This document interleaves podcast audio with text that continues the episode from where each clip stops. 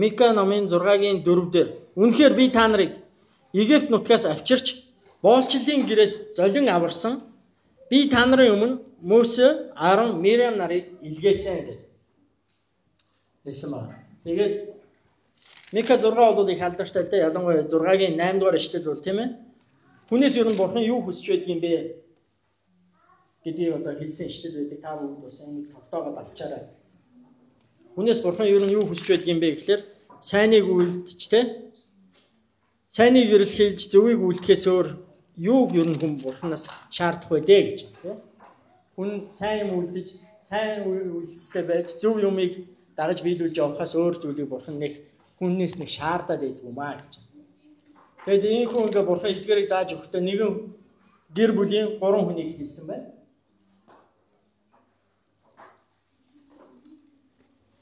Мириам, Аарон, Мөсө гэж гурван хүн.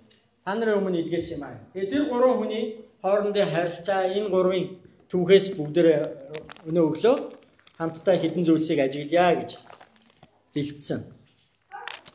За эдгээр хүмүүсийн түүхийг бүгдээ Египтээс гарсан номын гитлэл номын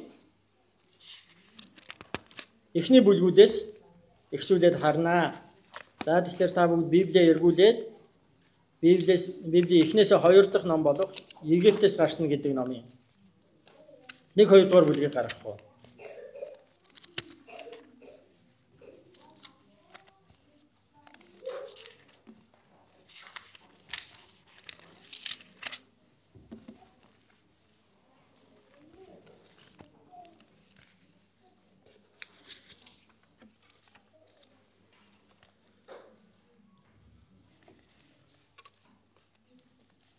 За за ингээд Египтээс гарсан гэдэг энэ ном эхлэхдээ Яаковын гэрийн Египт нутагт очиод удаан байгаад 12 хүүхэд нь гэр бүлээ дагуулад нийт ингээд далуулаа Египт нутагт очиод олон жил болоод анх Египтэд эднэрийг э, дагуулan аваачижсэн Йосеф гэж хүн байхгүй болж Египтийн нутаг тэдний ач гавьяаг мартаж одоо тэр хүмүүс одоо тэр нутагт зочин байсан бол боол болсон энэ цаг үеэс эхэлж байна. Египт нутгаас Египтээс гарсан гэдэг энэ ном бол те Египт нутагт Израилийн ард түмэн зочилж очоод тэндээ харлаж үлдээд өнөөдрийн нөгөө виз визний хэдээр бол тийм ээ. Харлаж үлдээд сүүлдээ тэндээ боол болж байгаа юм шиг тийм зүйл болж байгаа. Тэгээ боол болцсон байсан. Тэр цаг үеэс эхэлж байна. Тэр үед үнэхээр тэдний амьдрал хүнд хэцүү байсан учраас тэд бурхан руу хашгиран дуудаж биднийг авраач гэж хэлсэн. Тэгээд тэр цаг үед бидний боолчл байх үед нь тэр боолчл боолчлох эрх мэдлээ үнэхээр мундаг хэрэгжүүлэхийн тулд Египтийн хаан фараон бол ухаан сэсэн нь юу байсан бэ гэхээр Египтчүүдийн хүүг ялангуяа төрж байгаа хүүхдүүдээс хүү нарыг төрөхтөн шууд устгаж ирсэн байна. Тэд нэр их олоолаа болоод ялангуяа эрчүүд нь олон болвол улс төрийн бослого хийж магадгүй гэж айраа. Тэгээ яг тэр цаг мөчид нэгэн хүү төрж байгаа энэ түүх цаашаа өрнөж байгаа. Хүн болон хүүхдэд төрөхөд нөгөө хүн нэмвэл хүнс нэмнэ гэж те. Тэгээд юу боддог сайн сайхан зүйлийг л боддог. Тийм ээ? Одоо бол бид нөгөө 91-ийн төрхөөс өмнө мэдчихээд байгаа болохоор тэгээд баг үлгийн мүлгийг ч бэлддэг болоод байна шүү дээ, тийм би одоо санд манай дүүг төрөхөд манай аав ерөөсөө өлгийг нь бэлтгэхгүй байж байгаа. Яг төрснөхийн дараа бэлтэх гэсэн чи юм олдохгүй. Яаж ч олдохгүй дээ тий. Тэр чи угаасаа ч юм ховор байсан үг. Одоо бол юу төрхийн гаднаас дандаа төр өлгийн авт үлдсэн шүү дээ. За тэгээд сүүлийн үед бол өрөө мөрөгийн ч хөт ингээд удаан юу л улаан юм. Ягаан ягаан зэрэгээрээ бэлдээд идэх болсон тий. Орд дээр идэх хүртэл. Бид нэр бас их цээрэлтэй байж хитрхийг баярлаад яах Үнэхээр энэ гэр бүл бас хүүхэд олохдоо баярлаад яах вэ гэмээр шалтгаан байсан. Яг л хүүхэд гарах юм бол ялангуяа хүү төрөх юм бол өвхөн байна гэдэг нь бол тодорхой байсан. Тэгээ яг тэр үед бол олон хүүхэд их барьж авж байгаа тэр эхчүүд midwife чигдүүл юм. Их барьжтэй. Өнөөх одоогийн хэллийг санагдаад. Дээр үеийн хэллийг чигдүүл. Тэгэхээр ч тийм үү. За за. За тий. За тий ээж болсон тэр хүмүүс бол маш их зоригтой эмгтээчүүд байсан байгаа тий. Олон хүүхдүүдийг нөгөө төрөхт нь устгаагүй. Тэгээд асуусан байдаг шүү дээ. Та нар яагаад ингэж хүүхэд ингэж төрүүлээд байна гэсэн чинь. Өө бид нэг очихоос өмнө төрчээд байх юм аа тэгээд яаж чадсангүй. Амар муухай даалгавар өгсөн байгаа тий. Хүүхэд их барьж авч байгаа хүмүүсийг та нар хүүхэд төрөхт нь ингээ хараад эрэгтэй байх юм бол тэр доор нь амийн аваарай гэсэн. Тэгээ хүний амийг авах гэж очисон хүн чинь юу гэж амийг авах вэ? Тийм нүгэлтэй юм хийхгүй шүү дээ, тийм ээ. Тийм учраас тэр их барьж болсон хүмүүс тийм зүйл хийхгүй байх маш их шалтгаан хийж удлаа өмнө өсвөлдөө мэддэхгүй маш их юм ярьдаг гэсэн тийм. Оо чаас өмнө төрсэн байсан юм аа. Юу хүү гэдгийг баг мэдсэнгүй чинь. Тийм. Тэгээд энэ нэг хүү төрсэн ихчтэй ахтай айл 3 настай хүүтэй айл нэг хүү төрсэн байна. Тэгээд тэр хүүг хинч мэдээж өөр хүүхдээ устгахыг хүсэхгүй учраас амьд байдлыг хичээсэн. Тэгээд 10 ядсан нэг үедээ сагсан тийгээд усан тавиад голын жигсэн дунд тавиад тэгээд ерийг нь хурж ирэх нэг чихэр хүүхэд байхгүй тийм. Гэтэл хүүхдээ нөгөө гадаа хэр мууцсан байна. Ийм байдалтай байдаг. Тэгээд их чинь хойноос нь тэр хүүхдийг хараад явдаг гэсэн. Ийм юм. Тэгтэл нөгөө хүүхдийг голын гол нөгөө нууцсан байсан гол усан дээр авчиж тавьсан байсан хүүхдийг фараоны гүнж фараоны охин олж хараад очиад энэ юу сакс байдаг вэ гэдэг авчираад ирсэн чинь дотор нь хүүхэд байсан. Тэгээд тэр хүүхдийг их чинь гүйчихэд та хүүхэд олсон бол би танд хүүхэд их олж ах уу гэдэг. Айгуу сэргэлэн Мириам гэж. Тэр охин. Би тэгээ энэ Мириамын тухайд үнэхээр гайхаж байгаа. Энэ одоо хэдэн настай байсныг мэдэхгүй. Айгүй олон хүмүүс ер нь ихчтэй талархаж явуул зүйлстэй тийм ялангуяа социализм үед төрсэн хүмүүс. Ээж аав бол төрүүлчихэд хэд хоноод үлээ ажилдаа явчихдаг гэсэн гэдэг тий. 45 хоноод яа. Чи тэгэхэд манай ихнэр төрөхөж 3 жил гэртээ байлгаж байгаа шүү дээ. Юу 45 хоног. Энэ ч одоо боолын нийгэмд төрсэн хүмүүс ч одоо төрөнтэй л адилхан тий. Төрөөл тэгээд очиж шавраа зоорно шүү дээ. Ялангуяа хүүхд эрэгтэй байсан бол хүүхэдгүй байх хэрэгтэй. Тэгээ хүүхэдгүй юм шиг ажиллаж явах хэрэгтэй. Тэгээ тэр их чинь тэр хүүхдийг харж ирсэн. Халуун нартай тийм газар. Одоо бодвол сэрүүн гээд усан тавьдаг байсан. Тэгээ сагтаа усан байж байсан. Тэгээ тэр хүүхэд их сэргэлэн. Хааны гүнж олчихлаар зөндөл олон юм бодогдсон ба тий. За яадаг бол энэ еврейчүүдийн хүүхдгээд усанд нь хийгээд живүүлээд авчдаг болов авдаг болов ховолдог болов хиний хүүхдүү те айлыг нь ирж одоод хааны зарлиг зөрчсөн байна гэд нэгжиж бариад одоо бөө болдог бол зөндөл олон бодож байна. Гэтэл тэр хүүхд тэр нэг те ингээд айцтай мөч байна даа гэж бодхоос илүү энэ боломж байна даа гэж харцсан. Тэр жоох охин те. Тэгээ гүйж очиод та хүүхэдтэй болж байгаа бол танд би хөхүүд их олж өгөө гэд өөрийнхөө ээж тэр хүүхдийн ээжийг нь олоод өгч чинь. Тэгээ тэр хааны хүнжтэй өө энэ хүүхдтэй одоо ийм нялт нялцараа жоох юм чинь би одоо яаж авах вэ? Энэ миний хүүхд болно Тэгээ та өсгөөд дийлгээ том болгоод том болохоор би авнаа. Хааны орчинд амьдруулнаа гэх. Тэгээд нөгөө хүүхч өөхөх тавилантай байсан хүүхч чинь ихчийнхээ буйнаа хааны ханхүү болоод өсдөг. Үсэг ийм хувь тавилантай болоод. Нөгөө тэр сэргэлэн Мириам гэж охины буйнаар ээж нь хүүхдээ айж хөхүүлдэг байсан бол одоо алба юм шиг те. Тэгээ дээрэс нь цалин аваад хүүхдээ хөхүүлдэг болоод. Ингээд өөрчлөсөн өөрөө өөрийнхөө хүүхдийг э, тэг хөхүүлэнгээ өсгөнгөө хаанаас хааны охноос цалин авч ирсэн. Тэгээ яг энэ цаг мөчид бол юу 10 гэдэг хүүхд дурддаггүй 10 бол Мөсөгөөс 3 насаар ах байсан. За тэрийн бүгдээр одоо Аароны тухай ярьхлаа харин. Тэгээ Мириам гэж ийм эмэгтэй. Тэгээд хожим нь Мөсө бурхны дуудлагыг хүлээж аваад хизээ том болсон хойно Израилийн ард түмнийг чөлөөлж гаргаад авч явж явах Мириам гэж эмэгтэй Египтээс гарсан 15 дугаар бүлгийн 20 дээр ингэж дүрсэлсэн байна.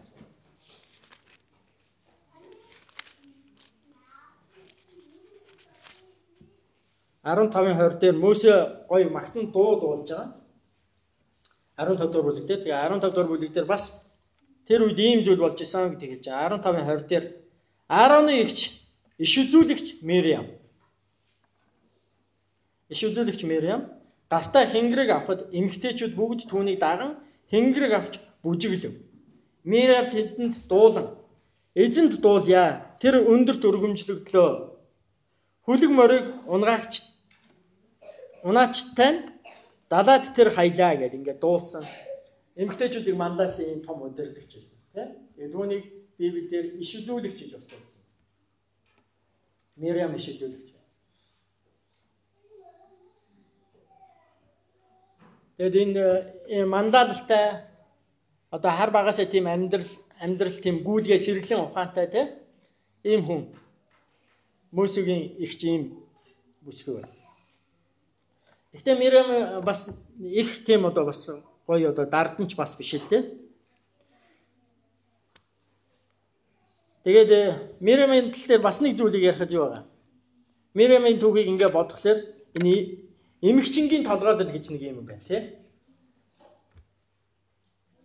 Эрэгтэй хүн байхгүй болчоор Мөсегийн аавын талаар ер нь бид нэр аав ээжийн талаар бараг юм уншихгүй мэдэхгүй. Тэгэхээр энэ хоёр дүүгээ энэ Мириам өсөж байгаа юм зүйл ойлгож байгаа бид нар ер нь. Тэ? Өөрөөр бид нар маш их ажилтаа байсан юм яасан. Тэгээ ер нь эр хүн эзгүй тохиолдолд эмгтэй хүн ингээд толгойлоод явдаг. Юмыг өөрж явдаг шиг байгаа. Альсвал эрчүүд нь төлөвшөөгүй, зүг чигээ олоогүй цаг үед эмгтэй хүн.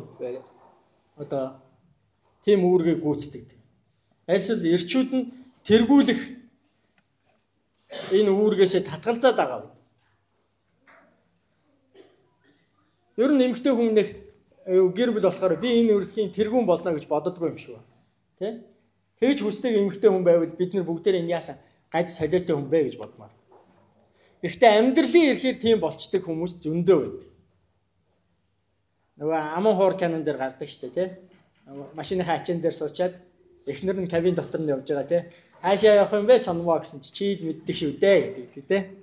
Амьдралын эрхээр ер нь тийм болчдөг.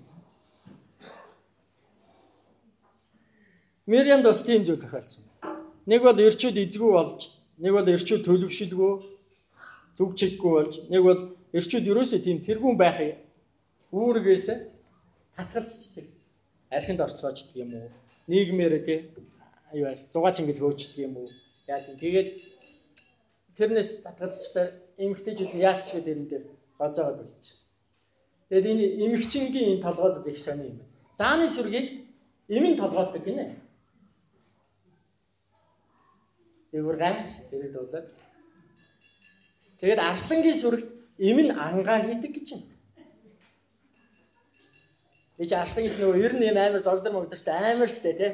Нэг л айхтай архирсан нөхөр байгаад байдаг. Тэгсэн чинь нөхөр эмээрээ хоолоо авчруулчаад идэхтэй архираад байдаг юм билээ штэ.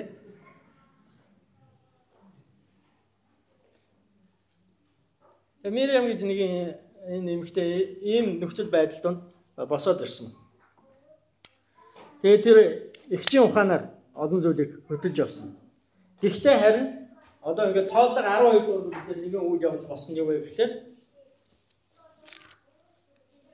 тоолдог 12 дугаар бүлэг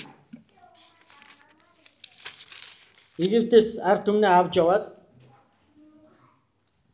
одоо цүлд ард нөгөө дагуулж гасан хүмүүсээ ард түмэн болгож байгаа юм үйл явц болж байгаа. Тэгээ тэр дунд Тооллого 12-ын 1-ээс унших юм бол Мөсө Куш эмэгтэйтэй гэрэлсэн байсан тул Мөсөгийн гэрэлсэн Куш эмэгтэйн улмаас Мириам Аарон нар түүний эсрэг яриа гаргаваа.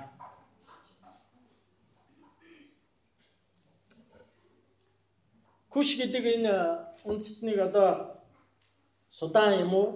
Этиоп гаралтай хүмүүсийг хилжсэн байна гэж ойлгож байгаа. Тэр бол Африкийн зүүн хойд хэсгийн улсын үндэстний хүмүүс байна. Хар ажил хүмүүс гэсэн. Мөсөгийн мөсө эхнэр авахтаа хар ажилтай эмэгтэй тэ суусан тий. Юу цөлд явж байхдаа хань ижилтэй болсон шүү дээ тийм ээ. Хань ижил нь тийм Африк эмэгтэй байсан. Тэгэд яасан мэдхгүй. Үдх нь л арьс өнгөөр нь гадуурх жам байж мөсөгийн эхнэртэй муудалцаад эхэлж байна гэсэн нөгөө ихч чинь. Нөгөө толгойлогч болж исэн ихч маань. Дүүгээ, ээжигээ гэр бүлтэй те а аврал авралын сайн сувг болж ирсэн нөгөө ухаант бүсгүй маань Мөсөгийн гэрсэн эмхтэй те эмхтэй улмаас Мириам тэгээд мөн дүүгээ Аароныг бас дагуулад Мөсөгийн эсрэг ярьж хэлсэн. Тэгээд тэд хоёрдугаар ишлэл дээр нь эзэн зөвхөн Мөсөд ярьсан гэж юу? Тэр бидэнд ч гэсэн яриаггүй гэж юу гэхэд эзэн сонсвоо. Түрүү бид нэр юу Мириамын тухай юу Египтээс гарч 15 20 дээрээс уншаад түүнийг иш үзүүлэгчээ гэж хэлсэн тийм ээ. Тэгэхээр яг тэр үднээсээ Мириам хэлж юм гэсэн үг л дээ. Би ч иш үзүүлэгч. Мөшө бурхныг сонсдог бол би ч бас сонсож байгаа. Мөшө бурхны үгийг дамжуулж байгаа бол би ч бас дамжуулж байгаа. Гэмт юм барьсан юм шиг. Ер нь атаархал барьцал шүү би юу юм гэсэн байлаа.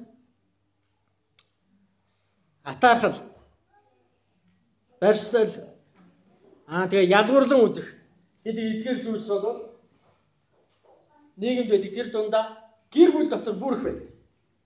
Яа тэгэхээр нэг ихээс цуваад төрсэн болохоор яг өөрсдөө ижилхэн гэж бодож. Одоо манай хүүхдүүд хүртэл ингээд дүүнер нь ах махыгаа ах их чигээ заримдаа чи гэж дууддаг шүү. Тэ улаан цай дүү юм байж ш. Тэгээ өөрсдөө ер нь адилхан гэж бодож байгаа шүү. Тэгээ энэ олон ард түмнийг удирдах явж байгаа мөсөг түүний мандалыг хараад яасан дэ мэдгүй нэр төрөлд нь атаа гэсэн юм уу? Эсвэл өөрсдөд нь үрж ирж байгаа хүндлэл те жоохон чамламар санагдсан юм уу? Шунал хөдөлсөн юм уу яасан мэдгүй. Хил ам гаргасан. Тэгээд хүмүүс нөгөө бие бинийгээ ингээд доош нь хийх болохоор ер нь хамгийн тийм арчаагүй замд хүрдэг. Мириам эхнэрээс нь ихсэлдээд ингээд гоочтод гэсэн. Зөв зүгээр байж байгаа хүмүүс чи гівэн тэнийг нэгээ харсан чи нэг л нэг нэг нэг нэг тийм бараа болоод харагдаад байсан юм яах тийм. Миний дүү одоо явж явж бараа хүнтэй суулчих гэж тийм бодсон юм. Гівэн тийм ингээд дургуун хөдөлдөг болсон. Тэгээ ховж юу яриад байсан. Тэгээ дүүндээ дүүгээ Аароныг бас хамруулад байсан. Аарон бас тэрэнд нафтаад байсан. Тэгээ заримдаа хүмүүс юу н ховж юу байдаг шүү дээ. Ховж юу ингээ зархан тун хуйлаж хэлдэг үү те. Гэхдээ ховж юу маш хурдан тархдаг. Ховж юу хамгийн амархан тархах арга бол тийм цаа ингэж үтэй хэлээ. Ингээ хэлчихээрс хамгийн дөрөв хүн болгонд болчтой те. Уг нь зарлаад хэлвэл бараг хүн сонсохгүй. Садэттэй яагаад ойлгох гэдэг. Тэгээ уг нь тэр хоёр нуугаад байсан шиг байна. Энэ тухай яриа. Тэгсэн чинь харин энэ ишлэл дээр ишлэл дээр нь юу гэсэн байна вэ гэхээр тэгж ярихыг нь эзэн сонсов. Бурхан сонсч гэж бодоогүй мүү? Тэ? Яасан тэрнээс одоо бултчихна гэж бодож байсан. Ер нь бид нар нүгэлд автаад ирэхээр буруу юм хийгээд ирэхээр ер нь азартахгүй те гэж найдаж бод. Баригдахгүй те бурхан мэдэхгүй өнгөрчөндөө гэж. Мэрям Ааронтай нийлэн Мөсөгийн эсрэг Мөсөгийн эхнэрийн эсрэг ярихдаа Бурханд мэддэхгүй ахтаа гэж бодож найдаж исэн байж магадгүй. Харин эзэн сонсов. Тэгээд Мөсөг гихч хүн газар дэлхий дээр газрын хөршин дээр амьдарч байгаа хүмүүсээс хамгийн даруй нэгэн байлаа. Энэ ишлэл юу хэлж өгнө гэхээр Мөсө тэр ховж болж байгаа үед юу ч дуграагүй гэдгийг хэлж байгаа. Гайхалтай. Уг нь бол нэг гэрийнхэн чи сайхан авалцдаг шүү дээ. Тэ? Одоо ахигчтайгаа задлж исэн хүмүүс зөндөө байдаг байлгүй. Манай нэг найз эхнэр айгүй их соривтой байхгүй. Гэтэ суухаас өмнө соривтой байсан учраас би э, найзгаа бол хардаж удаагүй. Гэтэ тэр э, нөхрийг нилээ зодоож байжтэй гэж бодоод асуусан. Чи юу яаж яваа тийм их соривтой болчих юм эмхтэй юм чи. Тэгсэн чинь хоёр эмэгтэй дүүтэй. Тэгээ гуруулаа ер нь тэрсгээ өссөн. Маажилцаар гад юм болц юм аа гэж. Тэгээ Аарон Мириам хоёрын хил ам үсгэд Мөсө дуураагүй гэдгийг хэлсэн. Тэрнийг бурхан их тойруугаар гоё хэлсэн байна те. Мөсө гихч хүн газрын хөрсөн дээр хинээс ч илүүгээр маш даруй нэгэн байлаа. Тэгээ юм Мөсө бол юм дуураагүй. Харин эзэн тэдний тэр муухай үйлийг сонсоод эзэн гинэт Мөсө Аарон Мэрем нарт та гурав уулзалтын майханд хурч ир гэж айлдваа. Тэр гуравч хурч ирлээ. эзэн үүлэн баган дотор доош бууж асрын үүдэн дээр зогсов. Тэрээр Аарон Мириам нарыг дуудсан бөгөөд тэр хоёрч урагш гарав. Гурвангийн дулаад хоёрыг нь урагш гаргасан байна тийм ээ. Тэрээр үгийг минь сонсогдсон. Хэрв та нар дунд иш үзүүлэгч байвал Мириам өөрөө би ч бас иш үзүүлэгч юм чинь гэж барьцаж байсан. Хэрв та нар дунд иш үзүүлэгч байвал үнийг бурхан хэлж байна. Эзэн би түүнд үзэгдлэр өөрийгөө мэдүүлж би түүнтэй зүүдэнд нь ярьдаг юм аа. Миний зарц Мөсегийн хувьд тийм биш. Бөгөөд тэр миний бүхий л гэрт итгэмжит билээ. Түүнтэй би онцгой тавраар биш харин ам амаараа илэн далангүй ярьдаг бөгөөд тэр эзний дүр төрхийг хардгаа. Тэгвэл та нар юунд миний зарц Мөсегийн эсрэг ярихтай имээсэнгүү вэ? Би нэг их гоё зөөлөн уншиж таа та. Уг нь бол энэ та нар юунд имээсэнгүү вэ гэдэг чинь одоо бурхны дуу хоолой хилэнтэй дуу хоолой байгаа шүү дээ, тэ? Амар юм болж исэн баха. Зүрхэн дэсэлт авч исэн баг. Бурхан Мосег өмөрсөн. Мосе өөрийгөө өмөрөв. Бурхан түүнийг өмөрсөн, тийм?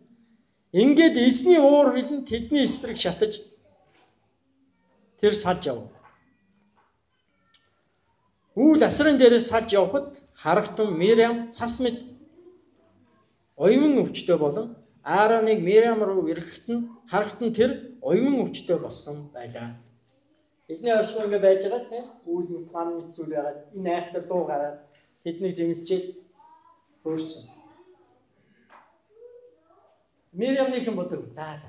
Зэмлүүлээд өнгөрлөөд байгаа бодож чи Аарон ингээ харсан чинь их чинь цас мэд цагаан болчихсон.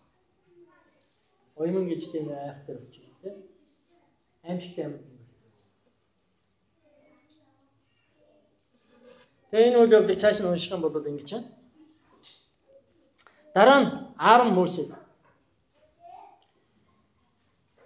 Ээ эзэн минь ой энэ эзэн минь гэдэг үгийг бурхан руу хандаж хэлж байгаа ш. Мөсөд хандаж хэлж байгаа. Одоо Аарон өмнө нь Мириамтай нийлээ те Мөсө одоо харийн хүүхэнтэй суугаад биднээс зүү юм байж ингээд те томроо дах юм гэж ярьж исэн. Одоо Мириам ямар усныг чинь ямар усныг Аарон хараад муулж исэн дүүгээ дорж үзчихсэн нөгөө Мөсө рүүгээ хандаад юу гэж нүглээ. Эзэн минь гуй гэсэн. Бидний мунхаглал үйлдсэн энэхүү нүглийг бидэнд бүү тохиочээ. Түүнийг ихийн хөвлөгөөсөө гарахтаа хагас махбод нь өмхөрсөн өгсөн нэгэнтэй адил бүү болгооч гэвэ. Аарон Мөсөгөөс ингэж гуйсан тийм. Ихчийг бүү юм болгооч гэж. Мөсө эзэн өөд хашгиран Бурхан түүнийг эдгээгэж гуйж байна гэвэ.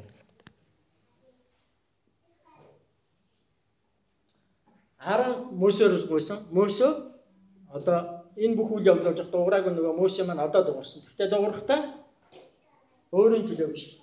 Өөрийг нь муулж авсан ихчийнхээ төлөө дуурсан. Тэгээ ихч рүүгээ биш бурхан руу дуурсан.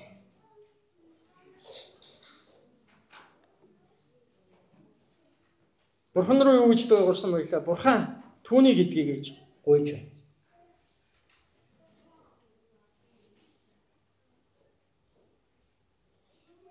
маш богинохын хэрнээ амар үр дүнтэй залбирласан. Бурхан түүнийг сонсоод дараа нь юу гэж хариулсан бэ вэ гэхээр Хэрв түүний эцэг нь нүүр рүү нулимсан бол тэрээр 7 хоногийн туршид ичгүүрээ үүрэхгүй байсан гэж юу? Түүнийг 7 хоногийн турш хуарангийн гадна хорж дараа нь эргүүлэн авч болох юм гэвэ. Тийхүү Мэриам 7 хоногийн турш хуарангийн гадна хоригдсон бөгөөд түүнийг эргэн ирэхээс нааш ард олон аянд гарсангүй. Дараа нь ард олон Хазертос нүүж фараоны цүлд буудлаа.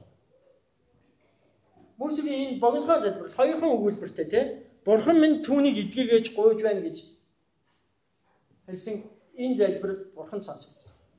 Тэгээ бурхан тэр дараа нь эдгээгээгүй. 7 хоногноос.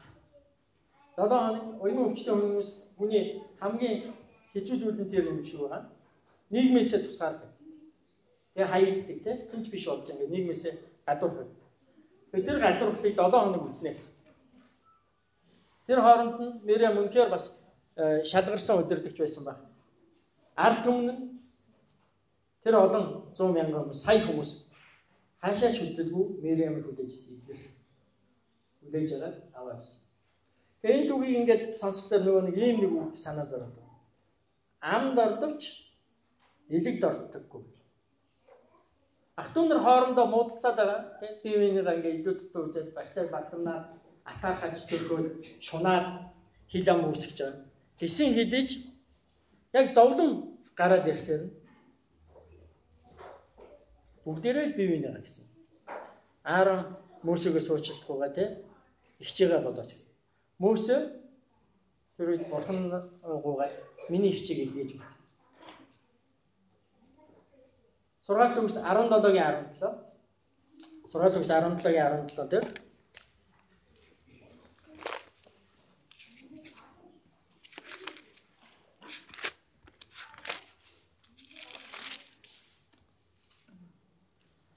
Анд нөхөр аваас ямар ч үед хайрлах. Ах дүүс зовлон шаналнгийн цагт дэм болохоор төрдөө гэсэн. Ингээд эрх мэдэл ид баялаг гэдэг юм уу юу гэдгийг ингээ ажил үйлстэй амжилт бүтээлтэй явахлаар хүмүүс бие биендээ атаархаад чөтөрхөл би урдуур номн гэр ингээ дайраад идэв юм шиг. Тэгээд яг зовлон шандал болох үед хүмүүс нэр хин хиннийхээ цус үлээ гэдгээ санаж мэдэрдэг.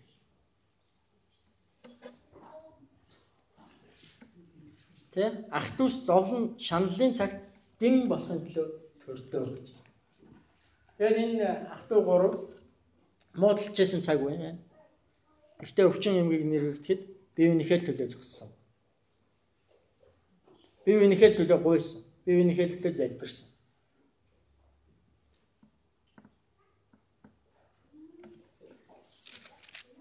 Одоо Аароны тухай жоохон яриа. Аарон Египтээс гарсан 7-гийн 7 дээр Египтээс гарсан нь 7-гийн 7. Гитлэл номын 7-гийн 7 гэсэн тийм ээ. Гитлэл 7-гийн 7 дээр Тэд гэж э, Мөсө 12 хэлж байгаа. Тэд Фаронд хэлэх үед Мөсө 80 настай, Аарон Аарон 83 настай байлаа. Мөсө ард түмний чөлөөлөх юм байна гэдгийг ойлгоод би ер нь юуны төлөө төрсөн юм бэ? Үүний төлөө ханхуу болж байгаа юм байна гэдгийг ойлгоод нөгөөдөр ард түмний чөлөөлөх гэдгийг сайн сэтгэлээр бодож чинь ард түмнийг нь дарлаж байгаа нэгээр түүтэй таараад Мөсө нөгөө тийч юм байна нэг дэлсээ хийсэн ч байна. Газар дээр өгөхөд өгсөн. Тэрнээс болоод Мөсө хүн амны хэрэгт орчиж байгаа учраас юу нөгөө ард түмнийг би чөлөөлөх юм байна гэж бодож исэн учраас одоо амиа одоо цөлрөө зүгтсэн. Ингэж яваад 40 настай залуу хүний амьд төрчөөд зүгтээ авцсан. Тэгээд 80 настайдаа эргэж ирэхэд нь эргэж ирэхдээ маш ихтгэл мотой. Би чинь уг нь те их хангалуун сайхан өсчөөд өөртөө их бардам итгэлтэй байсан чинь одоо навс буугаад бурхантай уулзаа бурханаас яалч аргагүй хөдөлгөөн аргагүй бултахын аргагүй тушаад аваад буцаад ирж. Гэхдээ бурханаас би яаж хийж чадахгүй. Миний амнаасаа илүү гармаа түргэн. Тиймээс би чадахгүй. Тэр үед бурхан Аароныг би чааны ахыг чиний ам болгож өгнө. Чи фараонтой очиж уулзаад та хоёр ард түмнээ чөлөөлнө гэсэн. Тэгээ Аарон ах нь бол түүнээс 3 насаар ах ийм хүн байсан. Тэгэд энэ ард түмний чөлөөлөх энэ үйлсийг энэ хоёр хүн 80 настай нэг нь 80 тай нөгөөх нь 83 тай хүмүүс эхлүүлсэн байна шүү дээ. Би тэнхээч мундаг байсан юм шиг байна тэр хоёр хүмүүс тийм ээ. Тэгээд мөн бурханд үйлчлэн гэдэг тэгэж их оройтой дээдэггүй. Хизээл бол хизээ бурханд үйлчилж болно. Тэр хоёр анх удаага ингээд ард түмнээ чөлөөлөхийн тулд фараоны өмнө очиход нэг нь 80 тай нөгөөх нь 83 тай зогсож байсан. Арон бол дүүгийнхээ өмнөөс ярих хил ам сайтай хүн байсан байна. Арон гэж энэ хүн ингээд Египтэд учирсан 10 гамшигын дараа ард түмний чөлөөж гарсны дараа э, сүүлд ингээд Израильчууд амлагдсан нутаг руу очиж байгаа шүү дээ. Канаан гэдэг нутаг руу Египтээс Зүгээр нэг зүгтаж гараагүй. Очих зорих газартай байсан. зорьсон газар нь Канаан гэж нутаг байсан. Тэр нутгийг очиад авах гэсэн чинь нөгөө Израиль хүмүүс чинь айгаад өө Кананы хүн амт чи айгүй том үлэмж биетэй бид нар барахгүй юм байна гэдэг.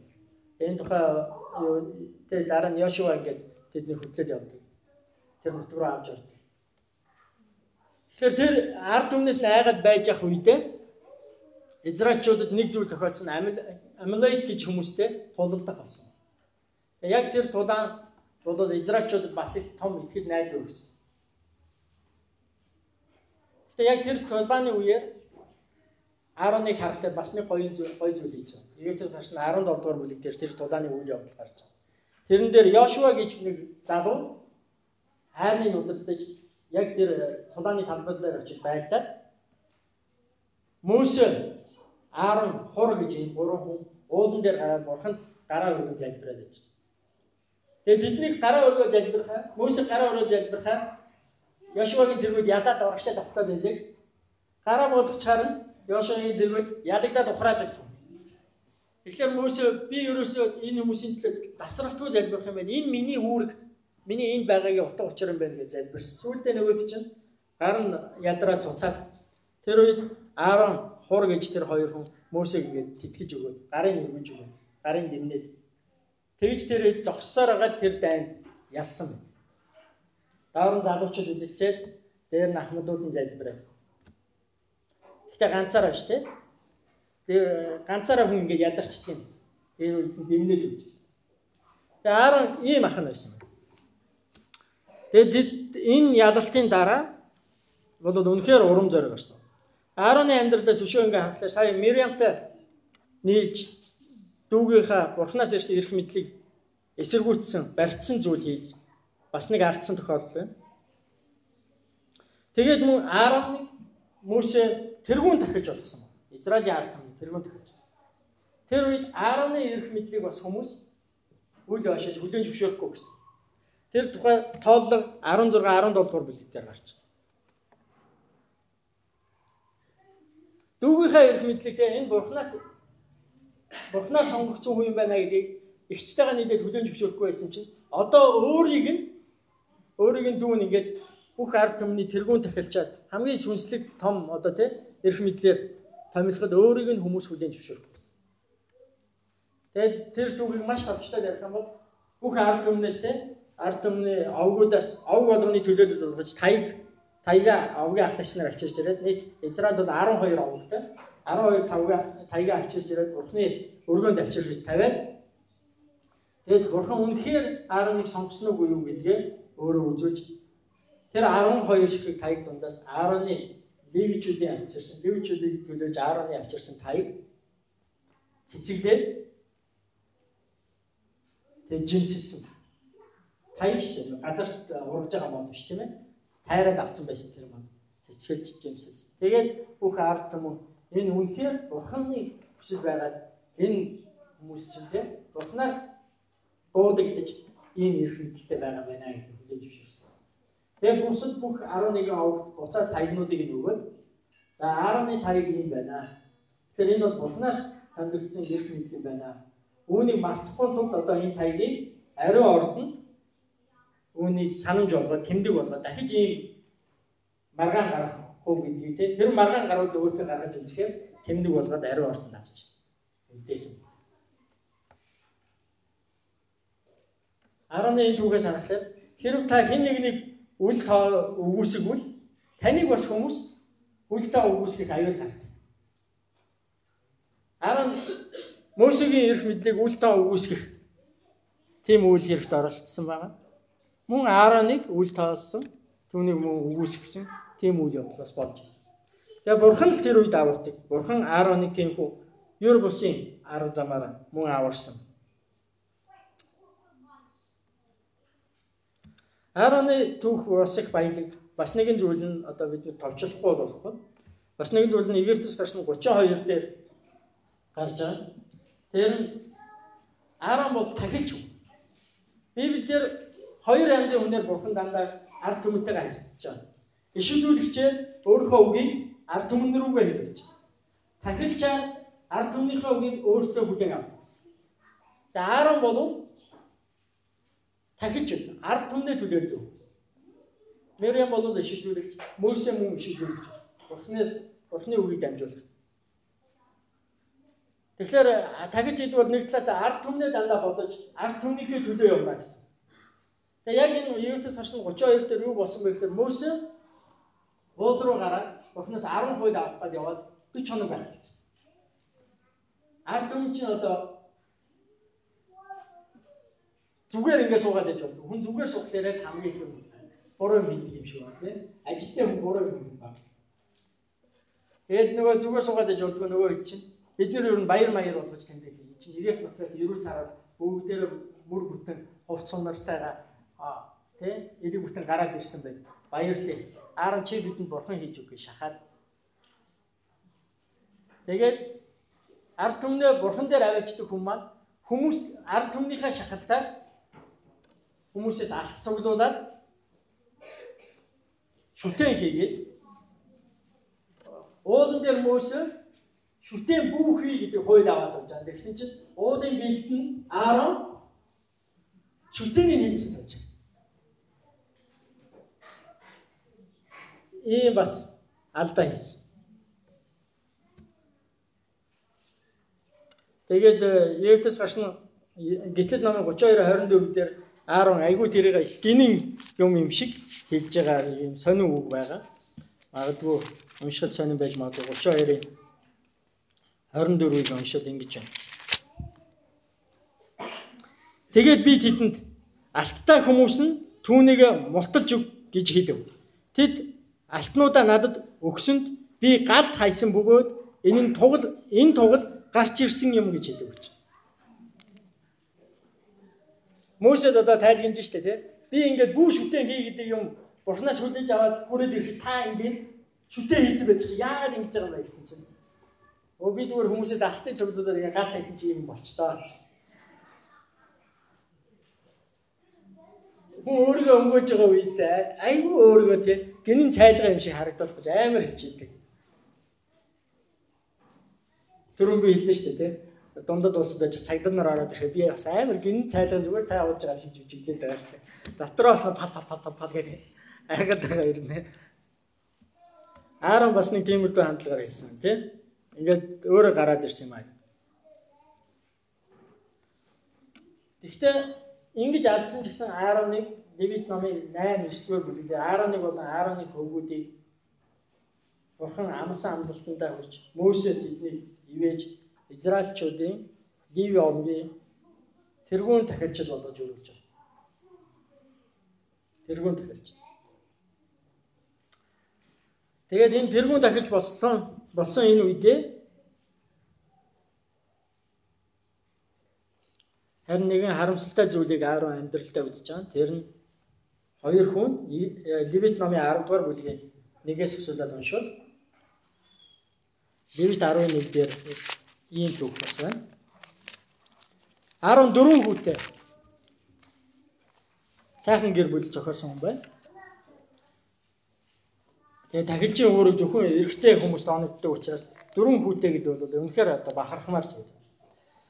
Харин гэтэл Аароны хөвгүүд Надаб Абиху нар өөр өөрсдийн бопрыг авч дотор нь гал хийгээд дээр нь утлагад тахлыг тавьж өөрсдөд нь эзний тушаагаагүй ёс бус галыг Түүний өмнө өргөв. Эзнээс гал гарч ирэн тэднийг залгиж тэд эзний өмнө үхцгээв. 14 хүүгийн хоёр нь эзний хүсээгүй эзэн тушаагаагүй зүйлийг эзнэр томлогдсон эзнэр эрх мэдэл олж авна гэдэг бол ёстой юм л хийх ёстой байдаг. Түүнээс биш ёсгүй юмыг хийж болдог. Эрх мэдлэг албан тушаал үүрэг хариуцлагын цаана ийм том одоо хариуцлага тооцох юм байдаг. Тэгээ Аароны энэ хоёр хүүхэд эрх мэдэлд нь анхаарад хариуцлагт нь анхаарав. Би ёс ёстой зөвтэй юмыг дагах ёстой шүү гэдгийг бодоагүй. А надаа эрх нь байгаа юм чинь гэж бодоод дураараа авирсан. Зөв юм гэдэг чинь дагуу нь байгаа юмыг хэлдэг гэж. Бид нар нар зөв гэж ярьдаг тийм ээ нар зөв тойрон морин гэж ярьдаг үстэй тийм. Тэр чинь юу гэсэн үг вэ? нар хаанаас мандад хайн жаргаад тэрнийг дагнаа гэсэн үг байхгүй тийм. Үйлдэл гэдэг чинь дагаж үйлдэх. Ямар заавар өгөгдсөн байна? Тэрийг дагахыг зөв гэж. Түүнээс би эрх мэдэлтэй юм чинь би дураараа үйлдэнэ гэдэг. Тэгээ энэ хоёр бол тийм үйлдэл хийсэн. Эрх мэдэл байгаа юм чинь. Тэгээд эзэн тэр хоёрыг ингээ Аарон нэгэн ийм гашуун зүйлийг амьдралдаа үзсэн. Еврейчүүд бол хүн бас хараана. Тэгээ харааж байгаа хамгийн муухай хараад байдаг. Тэ? Хүүхдийнхээ оршуулгыг чи үзээсэй гэж. Энэ бол зөвхөн еврейчүүд биш, ерөөсөө хүн хэлж бол хамгийн муухай. Тийм ээ? Бүр хүүхдийнхээ өмнө орж. Тэгэхээр Аарон бол энэ цаг мөчид бас ийм аимшигтай гашуун зүйлийг амьдралдаа мэдэрч байна. Хүүхдүүд нь хэдийгээр өөрийгөө дагаж тахиж болсон ч гэсэн тэр эрх мэдэл тэр ямганд хүрсэн ч гэдэг зөв юм хийх үйлдэх учраас тэр хүүхдүүдийнхээ өхлийг эцэг нь үзэж Тэгэхээр энэ түүхийг цааш нэгэ унших юм бол ингэж байгаа юм л да. Эзэн эзний тушаасан зүйл биш байсан учраас эзний гал гарчиж тэднийг залгив. Тэд эзний өмнө хүчээлээ. 3 дугаар ишлэлээр нь тэгтэл Мөсө Ааронд Мөсө Ааронд ингэж хэлсэн байна. Надад ойртон эргэснээр дамжин би өөрийгөө ариун хэмээн үзүүлж бүх ард олонны өмнө би алдаршуулгадах болно гэж эзэн айлцсан зүйл нь энэ юм гэхэд гэвэ. Тэгэхэд Аарон дуугүй байлаа. Эзэн бол өөрийгөө ариун гэдгээ ингэж одоо ийм том гарцтайгаар Ааронд ойлгуулж өгсөн тийм. Тэгээ энэ тийм юм юм шүү гэж Мөсө ахта тайлбарлаж хэлсэн. Аарон юу ч дуураагүй гэж. Эдний гэрхийн онцлог байна шүү тийм. Юм дуураагүй. Өө гашуутай хүнд хэцүү юм болоход дугаа байгаад. Аарон дуураагүй. Магадгүй хамгийн том гашуудлал бол ер нь хэр их орилж чарлж уйлсандаа биш. Магадгүй дув дугуй байгаа хүний дотор болж байгаа ч гэж болох тийм. Аарон ямар их гашуулж ирснийг би өстой мэдэхгүй байна. Тэр ямар ч байсан гэхдээ дуураагүй. Тэгээд ингээд хоёр хүүхдээ алдаад дуураагүй өнгөрсөн. Хоёр хүүхэд нь ер нь яг ямар үйлдэл хийж вэ гэдэг тэр суульд нь хожуунд гарч байгаа шиг байгаа. Энэ 10 дугаар бүлгийн 9 дугаар эшлэл дээр ингэж байгаа юм л да. Эзэн Ааронд айлдахдаа өөхөхгүй тулд чи мөн чамтай хамт буй хөвгүүд чинь уулзалтын майханд эрэхтэй дарсч сархтаж бүү өөгдөн. Энэ нь хамаг үеийн хүнд чинь улиран үргэлжлэх зарлиг бөгөөд та нараар ариун нэг жирүүнээс бузрыг цэврээс ялгуулахын тулд юм аа гэсэн. Яг ямар зохисгүй зүйл үйлснэг нь бол би хэлээгүй. Яг тэр ухаан үедээ тэр хүмүүс өгөхөд хэлээгүй. Гэхдээ энэ хожим нь хэлж байгаа энэ бурхны санаадраас харахад ер нь нөхдүүд арх уурсан сөхтөө байсан юм шиг. Тэ? Тэгээ энэ дээр хэлсэн ба дээ, тэ? Чиний хөвгүүд надтай уулзахаар ирэхдээ дарс сархтаж бүү өөгээ. Үүнийг үеийн үедээ санаж бай. Та нар ариун нэг жирэнээс бузрыг цэврээс ялгахын тулд юм юм шүү. Бурхан бол бас хатуу байна. Бурхан ёс зүйтэй. Тэр нь хатуу тусдаг. Тэгээд Аароны амьдралд бас энэ ингээд хатуугаар тусч.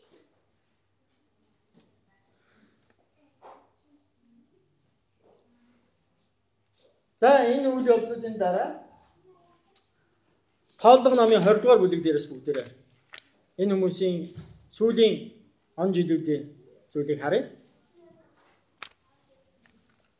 Тооллого номын 20 дугаар бүлэг дээр 1-р сард Израилийн хөвгүү даяар хотол төмөн Зины цүлд ирж ард олон Кадишт буудлав. Мириам тэнд өөд болж тэндээ тавигдлаа. За ингээд их чинь нас орсон тийм ээ. За ингээд байж итэл энэ уу гашуу болсон. Тэгээд хотол төмөн уух ус тэдэнд байсангүй. Тэгээд тэд Мөсө Аарон нарын эсрэг цугларцгаав. За ингээ уу гашуутай болж байгаа энэ цаг үед нь мөн ус ус унд байхгүй тэгээд хүмүүс бухимдаж эхэлсэн. Ер нь хүн нэг жоохон бүдэрхэд нэг бүдэрхэд долоо бүдэрнэ гэхчээл те. Хүн ер нь хүний жоохон ингээ түлхмээр санагдсан, доош нэмээр санагдсан үед. Яг нэг тийм бүдэрсэн үед нь бүр нэмээд түлхээ. Уг нь тосоод авах, татаад авах байдаг те. Өмнө Аарон хур хоёр Мөсөг ингээд ядрах үед нь түшээд байсан шүү дээ те Тэгээд ингээд ядар хуйдан түшиг ингээд их чиг алдсан байгаа энэ хоёрыг ойлгоод түшиг биш. Бидэнд ус хэрэгтэй байна гэж ойлгосон. Тэгээд энэ үед дараа нь юу болсон бэ гэхээр Бурхан Мөсед хэлсэн. Ард түмэд чи ус хэрэгтэй байна. Чи энэ хаданд яа. Яг энэ үйлдэлийг Аарон өмнө нь хийж Аарон Мөсө хоёр өмнө нь хийсэн. Өмнө ард түмэд ус хэрэгтэй байхад нь Египтээс гарч 17 дээр байна. Мөсө хадыг цохоо гэсэн. Хад гэсэн чи хаднаас ус гарсан. Гэхдээ энэ удаад болохоор бурхан чи хадтай яг тэгээд ард түмэд чи ус уух болно. Харин гэтэл яг тэр үед 11 дөрөв 20 11 дээр Мөсө гараа өргөөд таягаараа хадыг хоёр удаа зөхөв. Хоёр удаа зөхөөд ус арвин ихээр ориглон гарч хотол түмэн бас тэдний мал амтд ууцгаав. Харин эзэн Мөсө Аарон нарт айлдахдаа Израилийн хүүгүүдийн нүдний өмнө намайг ариун хэмээн харагдуулахаар та нар надад итгээгүй учраас миний тэдэнд өгсөн нутагт энэ чуулганыг та нар аваачихгүй гэвэ. Арон бол бурхны хэлсний дагуу байх ёстой байна гэдэг хоёр хүүхдээ хаалтаж ойлгосон. Яг одоо энэ цаг мөчид Мөсө Арон зааварлаж исэн хүн өөрөө алдчихад Бурханаас зэмлэл авч ирсэн. Мөсө яг өөрийнхөө тухай хэлсэн нэр үнэн байна. Хүн ер нь өөрчлөгдөх юм хэцүү тий. Мөсө хэлсэн дээ миний амнаас илүү гарман түргэн. Яг энэ үед ард түмэн шаардаад бухимдлын хөдөлгөөн байж Мөсө уурлаад уг нь бурхан хаданд яриа гэсэн чинь амнаас нь илүү гаран түргэн учраас хадыг хоёр удаа гүвэлцсэн.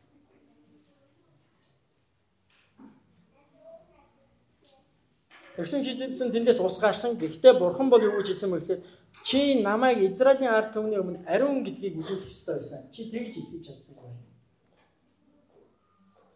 Тиймээс чи энэ ард түмнийг одоо тэр зорж байгаа Канаан гэдэг нутагт нь чи оруулахгүй гэсэн.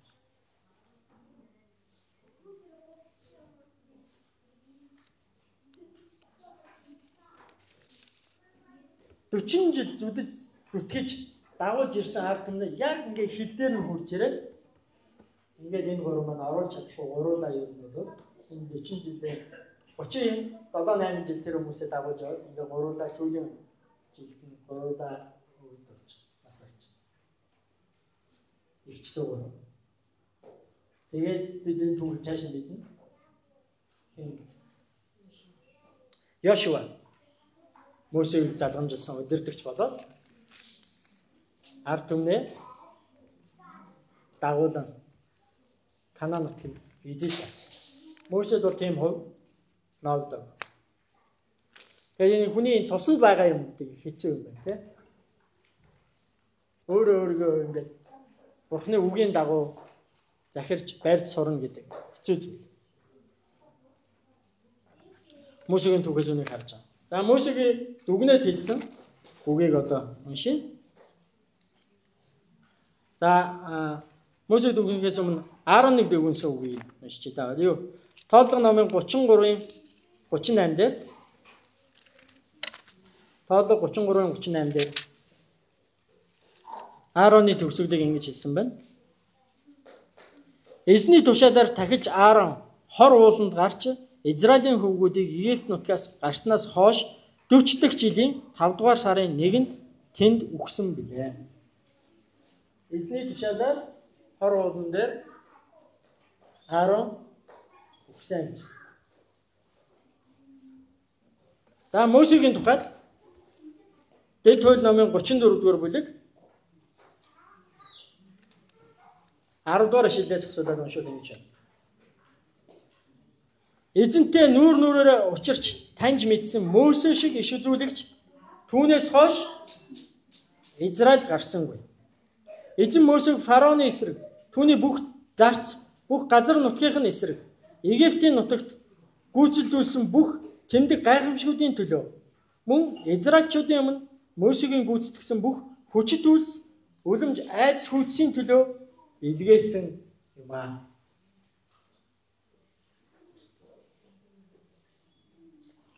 Дэд хууль гэдэг энэ ном бол Мосе яг эцэгээ амьсгалыг авахаас өмнө Израилийн ард түмэнд хийсэн үг юм.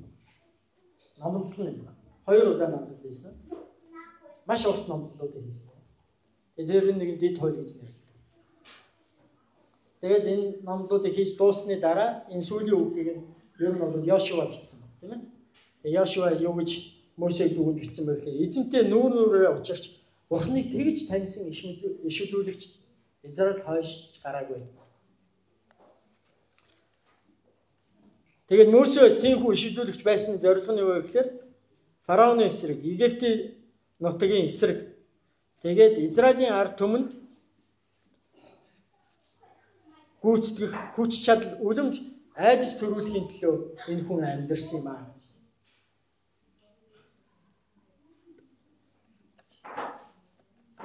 Ингээд нэгэн айлын ийм гурван хүмүүсийн аа эгчдүү гурвын хоёр тавилан Израилийн ард түмний чөлөөлөлтөнд амлагдсан нутагт хүрэхэд нөлөөсөн юм нэг түүх. Тэгээ энэ түүхийг бурхан зүгээр Израильчуудад тий босон явдал учраас чүдээгүй харин бидэнд сургамж болгож өгсөн. Бидэнд ах トゥ ус ямар ч үед анд найзууд ямар ч үед бие биенээ хайрлаж ах トゥ ус хэцүү цагт энэ болохын төлөө төрдөг юм аа гэдэг мэдүүлэх гэж. Бидний амьдралын хувь тохиол бол Бурхны эрх мэдлэр байдаг гэдэг. Бид ямар ч эрх мэдэл, ямар ч албан тушаал, ямар ч сайн тааллыг олж амьдрч бай. Тэр бүхний цаанаа бас хариуцлага үүрж амьдрдаг юм шүү гэдгийг сануулж өгсөн юм гурав.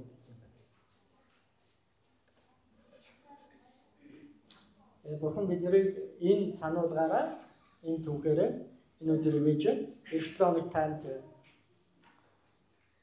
талархах зүйл олон байгаасаа та хэн нэгний Мириам эгчин те энэ сэргэлэн цаваа эгчин байж байгаасаа гэж чинь өөр хүүхдээ бас Мириам шиг мэрэгэн ухаантай байхын төлөө Тэгээ дүүнрээ асарж байхын төлөө том эгчийн төлөө залбирч байгаарай. Тэ? Аарон шиг алдсан алдаагаа тэр дороо ухамсарлаа засч чаддаг хүн болохын төлөө залбирч байгаарай хүн чи алдахгүй байна гэж байдаггүй мэн. Аарон зөндөө олон алдсан. Гэхдээ тэр болгонд алдаагаа зарчээсэн. Аароны таягийг бурхан цэцгэлүүлээд тэрнээс жимс сургуулаад бурхан юу гэж амсан бэ гэхээр би чамайг мөнхийн дахиж болгоо гэсэн. Тэр их алдаж байгаа юм тийм. Мөсөг одоо энэ дэлхий дээр байсан хамгийн даруй хүн бөгөөд түн шиг иш үзүүлэгч дахиж босоогүй маа гэж. Гэр бүлийнхээ хайраар ах эгчийнхээ халамжаар хүн өсөж том болж иж ийм юм хүрдэм байна.